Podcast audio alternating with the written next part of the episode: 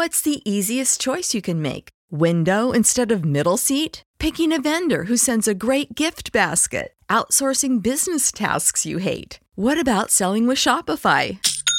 Whether you're selling a little or a lot, Shopify helps you do your thing, however you cha-ching. Shopify is the global commerce platform that helps you sell at every stage of your business. From the launch your online shop stage to the first real life store stage, all the way to the did we just hit a million orders stage. Shopify's there to help you grow. Whether you're selling scented soap or offering outdoor outfits, Shopify helps you sell. Wherever and whatever you're selling, Shopify's got you covered. Sign up for a $1 per month trial period at shopify.com slash try. Go to shopify.com slash try now to grow your business, no matter what stage you're in. Shopify.com slash try.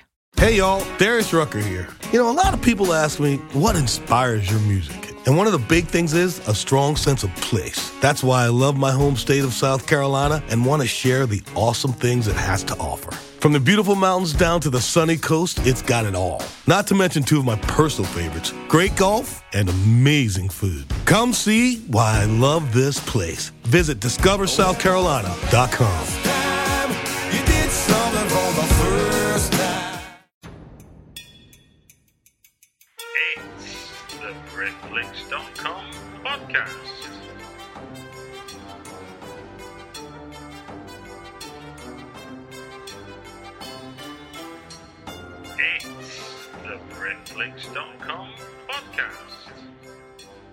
Hello and welcome to another Britflicks podcast. My name's Stuart Wright, and today I'm speaking to writer director Sean Hogan. Hello.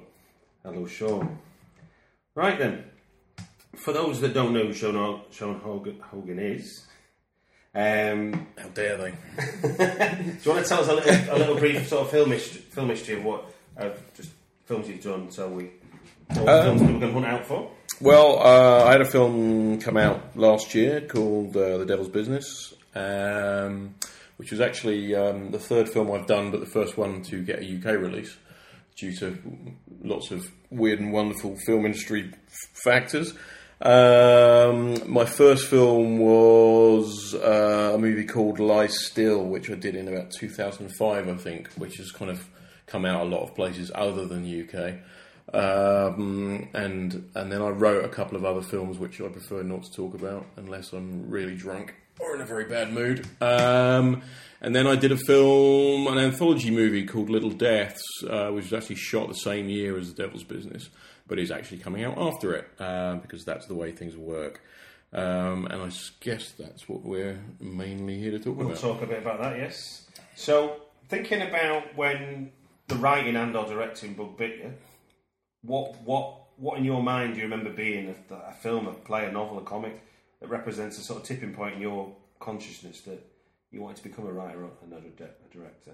It's weird. I don't, I don't if, know if, really know if there was a tipping point. I mean, with with me, it was I always liked writing, like writing stories and stuff, and and I always liked art, um, and I love movies. But when I was a kid, making movies was not anything anyone you knew did. Um, it was just kind of like that was another world. So I think I got as far as like at one point maybe wanting to be an effects artist, and I remember like writing a letter to Bob Keen who did the effects for like Hellraiser and stuff like that, and sort of saying how do I get into this, and then they you know sent me a very nice letter back saying this is what you should do, and you know you should build up a portfolio and do this and do that. Um, and I was, you know, I think I was like, I was either at, at art school at the time or looking to go to art school. Um, but then what happened was, is that I, you know, I, I went to art school and hated it, and and also kind of discovered that I actually probably wasn't good enough at art. Was that fine art course? Yeah, yeah, it was, it, it was, it was a bit of everything. Um, it was sort of like art and sculpture and, and design and graphic design, and, all that. and but I kind of got there and hated it, and and really just kind of thought this is not for me, and and also I kind of think this is probably, uh, you know, probably not where my strengths lie. Um, and the only thing I did that I liked in the, year that I was there was make a video. We just got our hands on some video equipment and just like goofing around and made a short short film. Um, and that was kind of the seed, really. And then after that, I was sort of like, you know, I got an ultimatum from my parents saying, "All right, you've pissed around for a year, but now you need to sort of figure out what you're going to do." Um, and I was just looking around for, for, for courses I could do, and I stumbled across this course which was um, which was theatre based but had a film component. Yeah. And I was like, well, I always liked drama and film. You know, I get to go and watch films. Um, so you know, I kind of signed up for it, and that was that more than anything was the tipping point. It was just you know um, getting to make videos and stuff. You know, I was there. I- You know, literally within the first few months of being there and like making my first couple of videos, I was like, this is it. This is what I want to do. And I just came out of that course and I was like, I don't want to do anything else. I don't care how hard it is. This is what I want to do. What was it? What was it you thought that you picked up or learned in that? In that It was just, it wasn't necessarily being taught anything. It was just actually for the first time having access to that kind of equipment and realizing that everything I was interested in, like as in, you know, telling stories and, and you know, and, and drama and all this kind of thing, and, you know, and, and films in a wider sense, because I say, because I'd always loved movies. Yeah. It was just like I could combine everything that I'd always liked into this one thing. You know, I could write scripts Yeah. and then I could film them, and you know, I could use what little visual sense I had to try and visualize how that visualize how they should be filmed, and I, you know, I could work with actors and all this kind of thing, which is all stuff I like doing, and then they just kind of all came together. So yeah, after that, I was like, all right. This is it, and then spent a very long time struggling to try and make the first reel. But you know, the uh, well, I'm pretty stubborn, so once I'd kind of decided what I wanted to do, that was that was it. Okay. So from a- from a writing point of view, then, um, and, and, and there's obviously script script writing being that bit different from um, from traditional sort of novel writing and stuff. What would what, what's like a best bit of writing advice that you've you've received or you've you you think you've sort of captured for yourself that you'd be at pains to point out to an aspiring writer? Well, I mean, I would tend to agree that you can't really teach anyone how to write. You can teach them techniques and you can teach them, you know, bits and pieces and technical things. But uh, you, if you you can kind of either write or you can't. Um, so, but what I would say is that a write a lot, keep writing. Yeah. Um, I remember reading somewhere that you have to. It's something like it's kind of received wisdom that you need to write about six screenplays before you'll write one that's like halfway decent. And I, and I would probably subscribe to that. I think that's pretty much what I did. Yeah. I think I had about sort of six screenplays gathering dust before I came up with something that someone wanted to make. Um, so it's just it's just like practice your craft um, because screenplays are all about you know they're they're- they're about structure and they're about dialogue and you've got to learn what's how structure works and you need to sort of hone your dialogue and, the, and you know and the best way to do that is just keep writing it and then hear people saying it because if you hear people someone saying dialogue you've written and it's terrible you'll know damn soon because the actor will either be like I can't say this shit or or else you'll listen to it and just go oh my god that's awful um, but I'd, I'd also say read a lot. You know, I mean, I read. Um, I mean, read read screenplays, but you know, make sure you read good ones because there are a lot of terrible ones. But also read playwrights. I mean, that's what I did because if you want to know how to write dialogue, then you know, read Harold Pinter, read Mamet. You know, that's I just like read their stuff voraciously and just sort of studied about you know how they constructed words and speech and what subtext was and, and all this kind of thing. I feel that's a weakness for me. I, I, I struggle to read plays. Right. because there's obviously not as much detail on the page. Even though a screenplay is is is is, is sketchy compared to a novel. Yeah. But a play, it's basically we're in a room and then some talking happens. But it's about what the people are saying to each other. No, That's the thing. It's like I think a lot of screenplays. It's like the dialogue is just nonsense, and this Yeah. is because no one's really concentrating on what people are saying. Hmm. You know, so it's just kind of, you know, I think um, Bruce Robinson once said a lot of screenplays he reads are like gin and tonic writing because it's someone sits down and goes. Would you like a gin and tonic? And then the other one goes, yes, please. And then the other one goes, would you like, would you like lemon with that? And then they go, yes, please. And it's just, uh, you, you know, it's just that kind of writing. Yeah, but subtext. well, you know, yeah. I suppose. Um, so yeah, but that's basically what I'd say is just write a lot and, and read a lot. And how, what would you describe your sort of writing process or habit to be like? Are you a kind of early riser, burn the midnight oil? Or? Um, I'm getting too old now to burn the midnight oil. Um, I do, I do tend to get up and sort of get cracking fairly quickly. My thing is, and everyone has different writing processes, and it kind of what works for you may not work for someone else.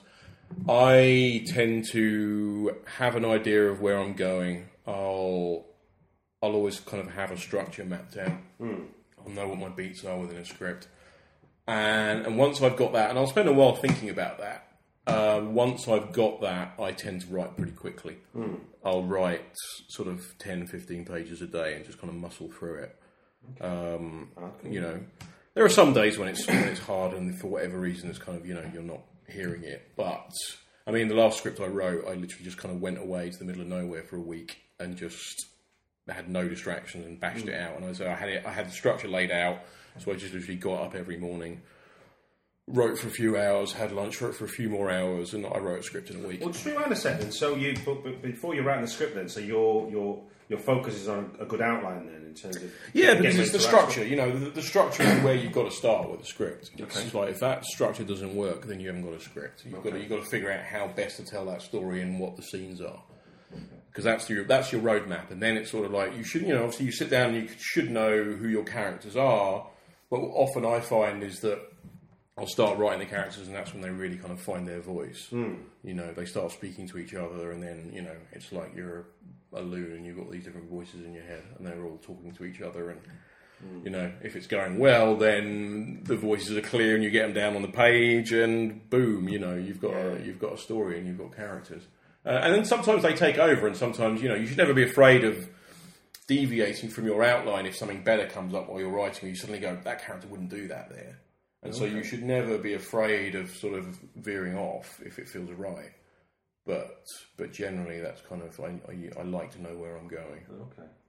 Well, like you said earlier, we're we're we're sat down here to uh, to talk to look at the. Is it is it DVD release of Little Death? Or is It is it is DVD, yeah. yeah. and presumably Blu-ray as well. Uh, no, I don't. I don't even think it's getting a Blu-ray. Okay, so DVD release of Little Deaths, which is a th- three three um, three part anthology. But it's, I mean, would you call would you say is it, it's not an anthology in the sense that there's a kind of linking? We, we, we decided The to st- we, we decided to stay away from the whole linking device. It's thematically, it's Yeah. you know, it, it's an anthology, and they the, the stories relate to each other in that Hmm. sense. But we kind of decided to stay away from the whole framing story just because we thought it was a bit old hat, and also we didn't really think it would work for this Hmm. film because the stories are thematically connected, but don't necessarily take place in a kind of similar universe. Yeah. So do you want to talk about your about your what your contribution was then? Um, Yeah, um, my episode, which is the opening episode, is um, is a story called House and Home, which is um, basically about uh, the haves and have-nots. Um, it's a story about a sort of well-to-do middle-class couple who prey on homeless girls. Um, and, and sort of lure them back to their house with a promise of food and a warm bath and all this kind of thing, and then uh, do unspeakable things to them. Um, but in this case, they pick the wrong homeless girl, and it's very much just kind of a sort of. Uh, it's almost almost kind of like a Romero esque thing about the underclass rising up to you know, to take on the uh, the ruling class. That kind of sort of Marxist horror. Um, there is a sense of there is a sense of no, no, no, no. When when you know when somebody's getting picked up, like, and you're watching what is Yeah. in in the in the, the genre of horror, you're thinking this isn't going to turn out well for this, and then obviously Yeah, yeah, yeah. Um, and it was it was kind of interesting. It was it was before the whole a lot of the whole kind of global economic crisis set in. But I think it was definitely when I sat down and sat down and write it, there was definitely a sense of that with the way was the way that the wind was blowing. And I think sadly it's kind of just as true now as it I was was. going to say those made it. people are still very Yes, yeah, yeah, yeah. If you, if you take your film as an as an allegory of now, Yeah. literally, Exactly. So you know, if you like seeing rich banker assholes being uh, being uh, having getting their comeuppance, then you know it's the film for you. So that's a, that's, a, that's a, I think that's a, I think taking inspiration from real life is a now, now I, I, I told you I tell, I'll read I'll, I'll, I'll tell the listener um, my favourite quote I read about Little Deaths was, and it's quite apt actually, given given what uh, the BBC have done, and we'll talk about in a moment. Um, is somebody wrote, it, it, the semen is the glue that binds these three little sh- three three shorts and little which- I've, I've not, I have not actually seen that review. That's uh, that's Yeah. a pretty good one. It was, um, and, and, and, and I read that before I got the email from you earlier today. It, yes, when I read it- what it was. was- It was before the glue got taken out. um, I mean, because I mean, for, for the listener, that, that all three are around sex and death. yeah, yeah, it's, it, yeah. It's the the, the, the, the, the thematic linking of the film is it was all about sex and horror, and that was kind of something that was decided fairly on. It was kind of it was accidental, really. We just initially we had no plan. We just said we were going to do something together, and then we w- all went off and came back with these stories. So the project was first, and the, the, the screenplay came second. Yes. Oh, okay. okay. Yeah, yeah. We just we just decided that we were going to do an anthology because when we first started talking about it, there hadn't been one for a while. You know, Mm-hmm. this is the other thing about it. It's like when we if we'd have made this film when we first spoke about it. We would have beat all of these other anthologies into into production. You know, Yeah. it just took a long time to make, and then it's taken a long time to come out in the UK. It's kind of been out in the rest of the world for like Mm. the last year or two. I got that from yeah from reading reviews. and Yeah, stuff. yeah. So you know, unfortunately, it's kind of a bit behind the curve in that sense. But we started it a long time ago. But yeah, we literally said we're gonna we're gonna do an anthology. There hasn't been one of those for a while, and we all just went away and came back to the table with our story ideas. And it was like all of a sudden, boom, there it was. It was like for whatever reason, we all had these stories that were sort of being quite visceral in your face with Yeah. sort of sex and horror. So we kind of ran with it. Um, but yeah, the BBFC. Uh, well, I mean, I mean, this film.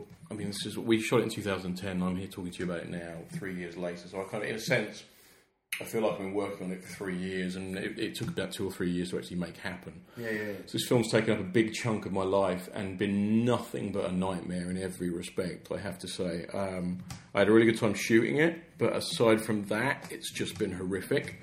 Um, I was I was happy to hear that the film was finally coming out in the UK because it was meant to come out originally, sort of you know after we finished it. We had a deal set up, and then but, but largely because of all the legal shenanigans, it fell apart with the original distributor, and sort of came out in the rest of the world in a cut version, which the sales agent themselves prepared the cut version. They insisted on having a cut version, which was originally only meant to be offered as an alternative to the director's cut. Um, but uh, they went again went, went against the, the spirit of the deal and just basically offered everyone the cut version. So even though, for instance, it was released unrated in the states, which which meant you could have released anything, they still released the cut version, which was always amazingly infuriating to me. Weird. Yeah, which is just you know, absolutely redundant, completely redundant. I've heard rumours that the uncut version is in it was released in Canada, and I and I've not seen it to, to verify that. I kind of hope that's the case because if so, that's going to be the only way you can see the uncut version. Yeah.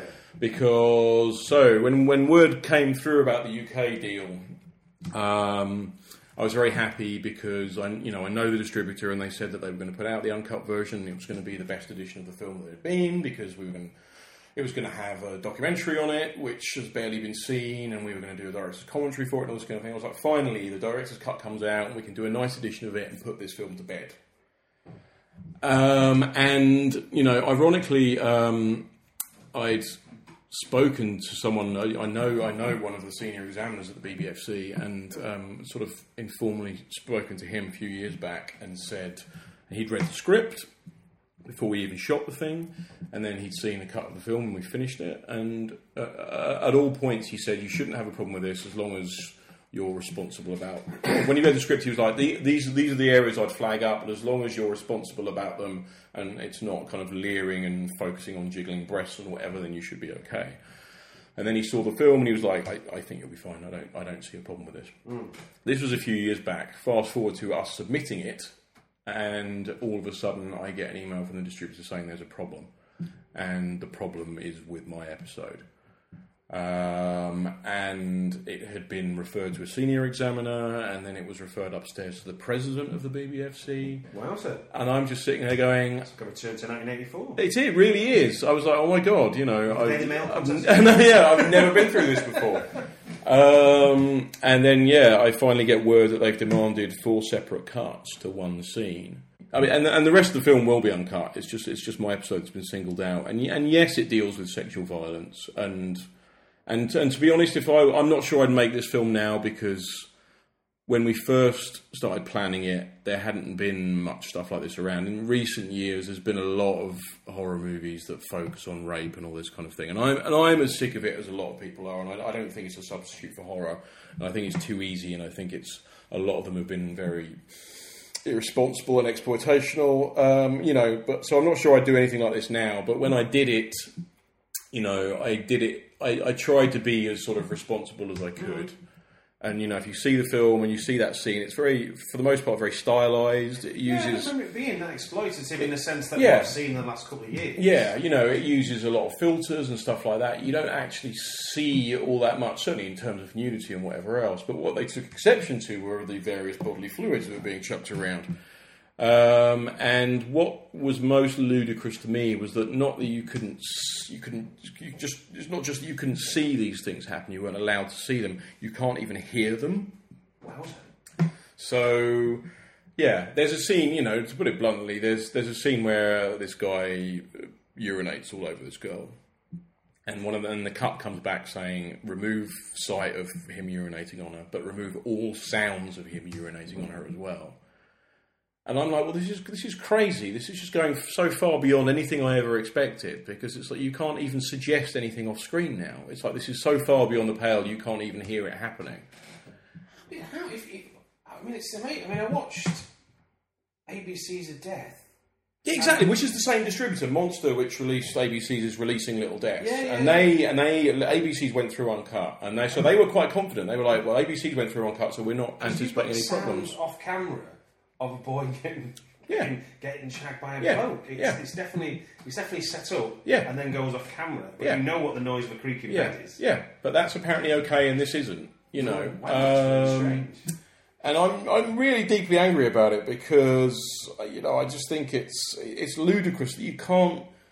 You're apparently not allowed to deal with this sort of subject matter. You know, I you know I understand that you can you can look at some of this stuff and go, well, that's just exploitative and whatever else. And I'm not saying I agree with it, but I look at certain films and I go, I understand why this was cut, um, given the restrictions that we operate under in this country. But I mean, I can honestly sit here and say to you, look, this this this this is a you know this there's no one you no way you can look at this film and say there isn't a moral framework in this story. It's pretty clear cut.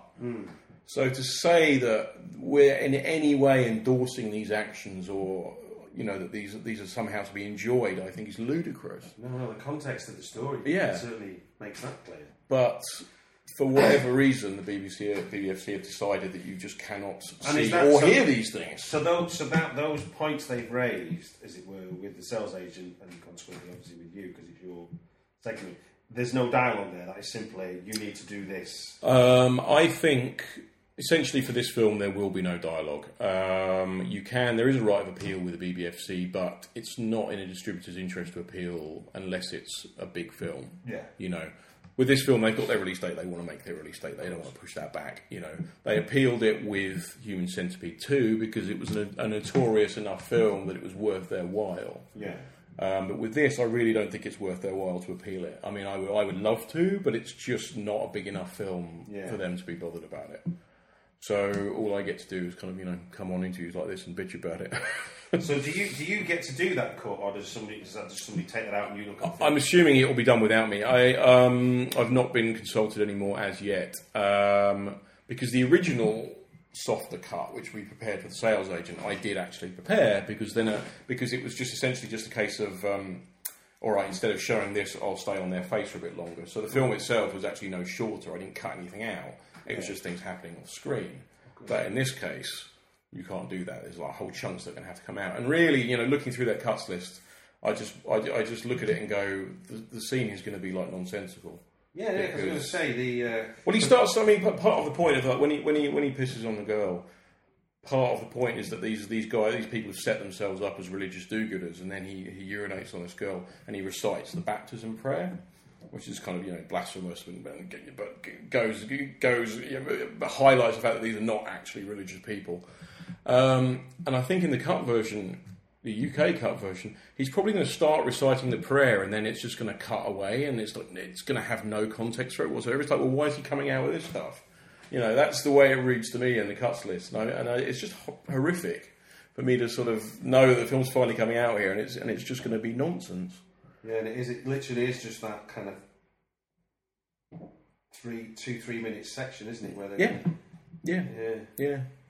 So um, yeah, I mean, pretty gutted about that really, because you know, after you wait years for it to come out, and then you think, oh god. So let's talk about more pleasant things. yes, then. let's So- do that.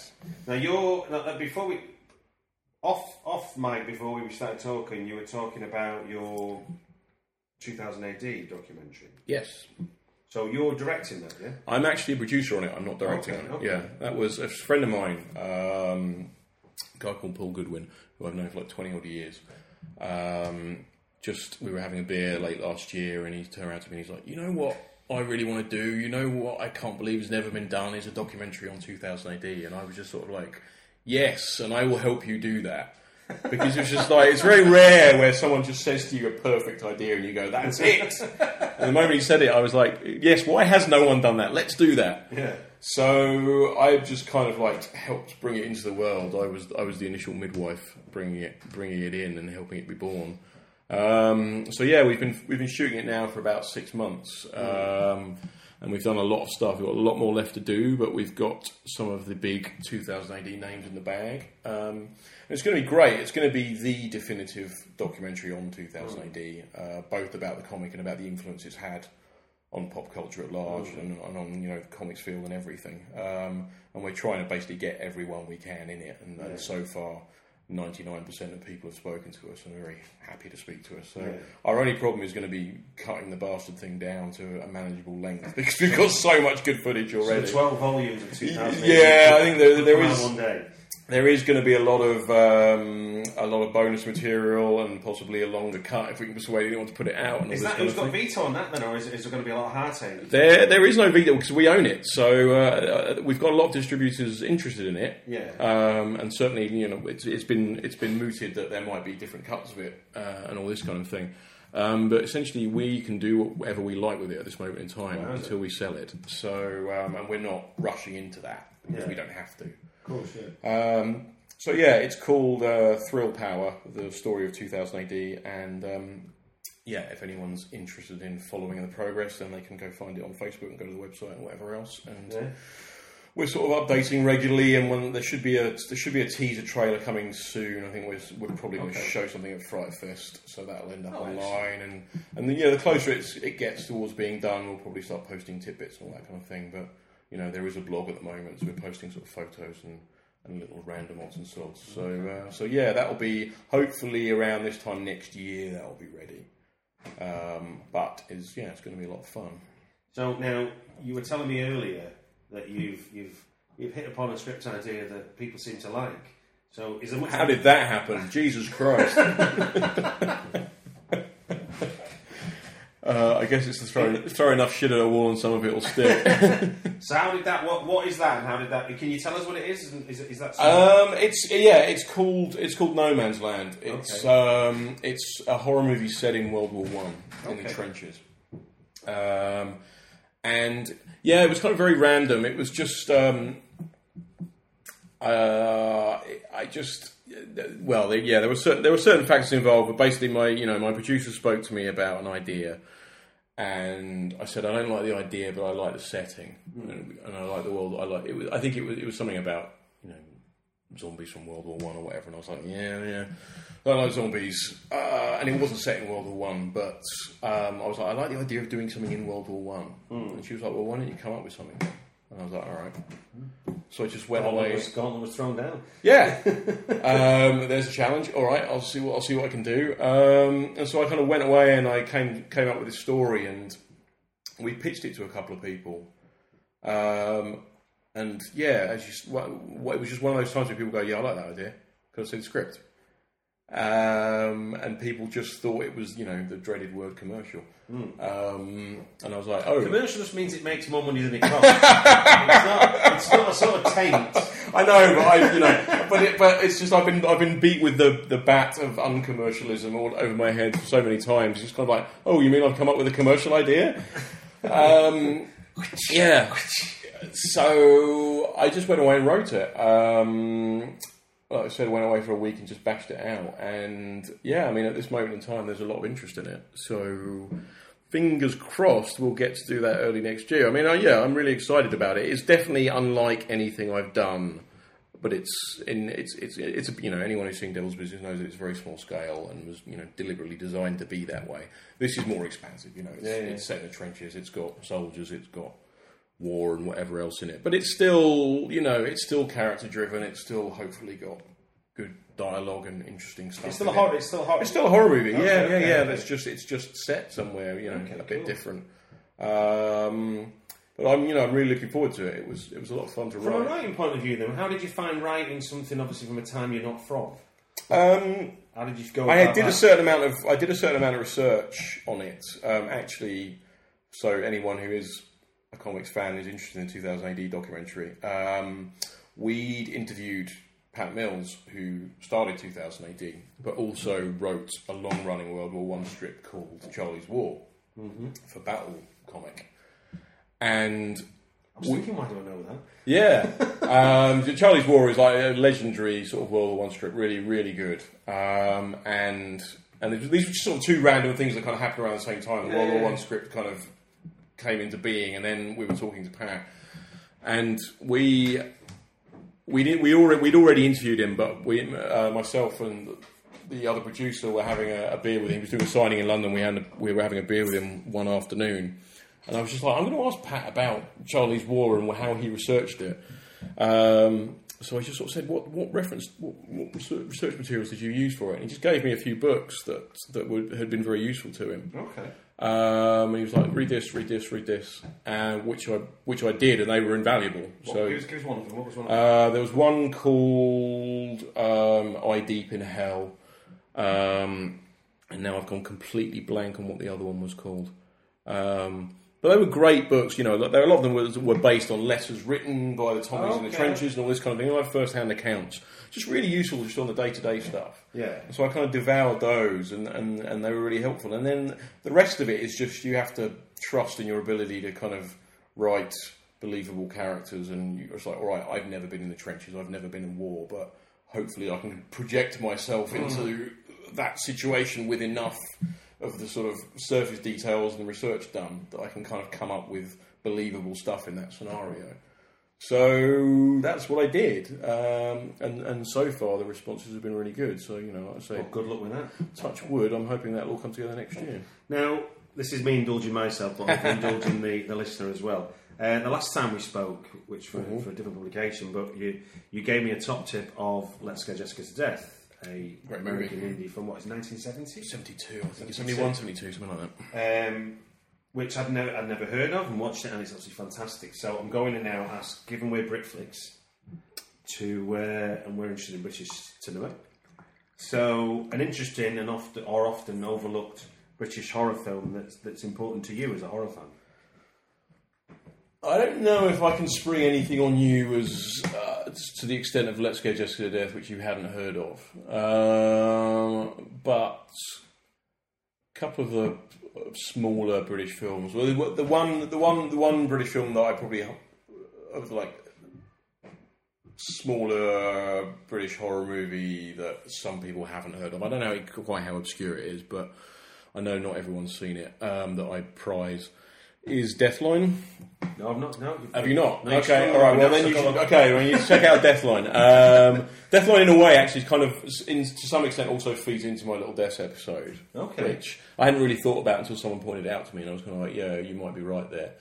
Deathline is um, set on the underground. Um, When is it from? Death it's like early seventies. Oh, really? Again, yeah, that's sort of, that's right. Seventy four, I think it you is. got a box then from 70? Good look, seventies for me is like the great cinema period, not just horror and just across the board. yeah, yeah, yeah. Um, essentially, I mean, you know, Creep. Yes, yes, yes. Yeah, Creep ripped off Deathline, something chronic. Okay, okay. Basically, uh, it's an unacknowledged remake of Deathline.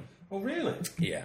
Okay. Um, but yeah, it's set on the underground. It's basically about a bunch of um, workers got got uh, trapped down in the underground while they were digging the tunnels. There was a cave in, and a bunch of them got trapped down there and were never rescued. Um, and so there's like a generation of them that have grown up underground Wow. um, and resorted to cannibalism to stay alive. Um, and It's then, a British film. It's a British film, yeah. Directed by an American. Um, Oh, But it's one of those, that much like something like um, American Werewolf in London. Yeah. It's directed by an American who brings a real eye to London. Okay, okay. They're not from here, and so. Yeah, yeah, yeah. But it's also got, and it's a really good, really interesting, quirky little film, and it's got a really interesting sort of left wing slant to it. It's, it's all about these workers, sort of the way they're exploited by the powers that be, and all this sort of thing. But it's also got what might be the best Donald Pleasence performance there there is in horror. Because he's not, he's actually like pretty much the lead role in this. He's not like his usual supporting character or whatever. He plays the cop that investigates it. And it's such an eccentric, weird, funny performance. It's just, for my money, probably the best thing he ever did. It's great. Okay. Um, and it has like an odd Christopher Lee cameo in it where he shows up for one scene and he's kind of a representative from MI5 who are trying to hush this whole thing up. And you've got Pleasence as the working class copper and you've got Christopher Lee as the sort of aristocratic MI5 suit. And they kind of like eyeball each other in this scene. And it's just a real, yeah, it's a, it's a, it's, it's a, it's a great film, and it's also brilliantly made. There's one uh, one scene in it which is like an extended take, which goes on for about eight or nine minutes.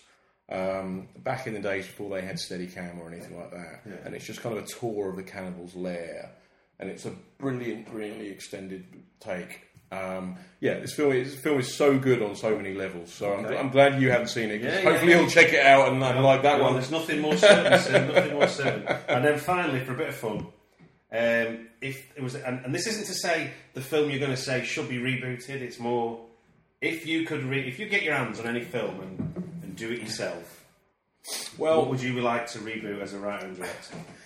I kind of hesitate to say it because it's something that we have actually spoken about and that I'd really like to do. Um, but we're, it's when it's not anywhere close to happening at this moment in time. But it's definitely something that's might happen. Um, myself and the esteemed Kim Newman have spoken about doing a remake of The Beast Must Die. Really? Yeah, With what? With the with with, with well, with, we want to uh, not not with the werewolf break necessarily. Although we have spoken about find, finding an interesting way to do it, but uh, not quite in that not quite in that fashion. Um, I just always it always struck me as a really great idea as like you know the sort of who done it werewolf movie. Yeah. It's like who is the werewolf? And that cross between like a country house murder mystery and a horror movie. Um, and so I'd always kind of, and then you know, and I'd, I'd seen it as a kid, and you know, it's stuck in my head. And then you go back and watch it, and you go, it's actually not that good. But it's a great idea, and those are the kind of movies you should be remaking. And I was at a party with Kim one one day, and I sort of mentioned this. And he was like, "I'll write it for you," and I was like, "Okay." so we, so we have kind of spoken about it, and we got as far as sort of tracking down the rights and this kind of thing. And it's just that it's the kind of thing where I need a bit more money to do it because what we want to do is actually go back to the original story as well, because it's based on a novella. Um, and we want to take elements from the novella and elements from the film and do a bit of both. And we actually want to. The novellas was written in the fifties, and we actually kind of want to go back to the fifties and do it uh, there as a sort of Oh, okay. post, as a sort of post-war. Because it is a bit of a kind of dystopian future, isn't it? The, the, the, you know, the security. It's a little bit. It's a little bit weird, yeah. Whereas we we kind of like the idea of doing it as um, uh, getting that sort of class element in there and having it kind of be the sort of dying gasps of the uh, aristocracy after World War Two. Um, so, but obviously that kind of thing takes money, you know. Yeah, yeah. So it's definitely something we've spoken about and something I do really want to do. Um, I'm just hoping no one listens to this and nicks the idea. But um, but yeah, that's my that's that's what I want to do. That's what I'd like to do, and what I will hopefully one day do. Fantastic. Well, look, Sean, thank you very much for your time. Thank you for having me. It's the Britflicks.com podcast.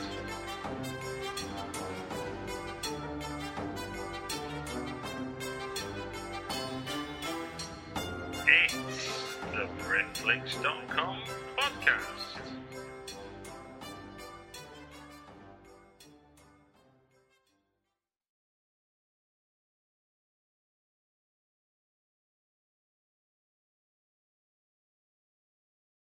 Hey y'all, Darius Rucker here. You know, a lot of people ask me, what inspires your music? And one of the big things is a strong sense of place. That's why I love my home state of South Carolina and want to share the awesome things it has to offer. From the beautiful mountains down to the sunny coast, it's got it all. Not to mention two of my personal favorites great golf and amazing food. Come see why I love this place. Visit discoversouthcarolina.com.